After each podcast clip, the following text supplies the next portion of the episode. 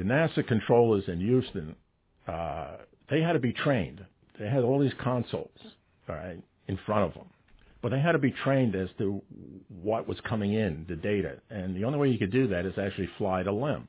But we had the vehicle, we had the simulator at Grumman. And we collected all that data. That was part of our, our system because we had the actual hardware. So we decided, uh, we came up with a solution and we would send this data as it, instead of transmitting it over a radio link to Houston in the actual vehicle, we would send it over the phone lines to Houston. So their controllers, we could train their, the controllers down in Houston what to expect. And, uh, and at the time we did it at a very, very fast data rate, 110 baud over the phone lines, which is another funny story. When we were doing it, we were checking out, we'd lose data every like six seconds. It would just get corrupted. And we were trying to figure it out and figure it out.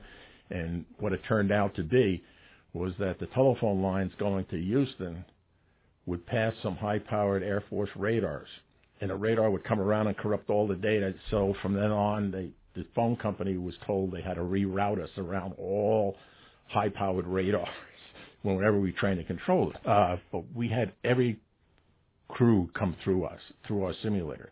Like I, like I said, we were the only place that could fire to uh, operate the actual flight hardware in a simulation environment. Uh, we uh, our our total facility. I'll give you an idea. Our total facility was all the equipment that the LEM had, everything, all the electronics. Plus, we had five five analog computers, and then we had uh, the IBM 360s, which were brand new at the time, and we were, the, I think, the second company to get them because of the project.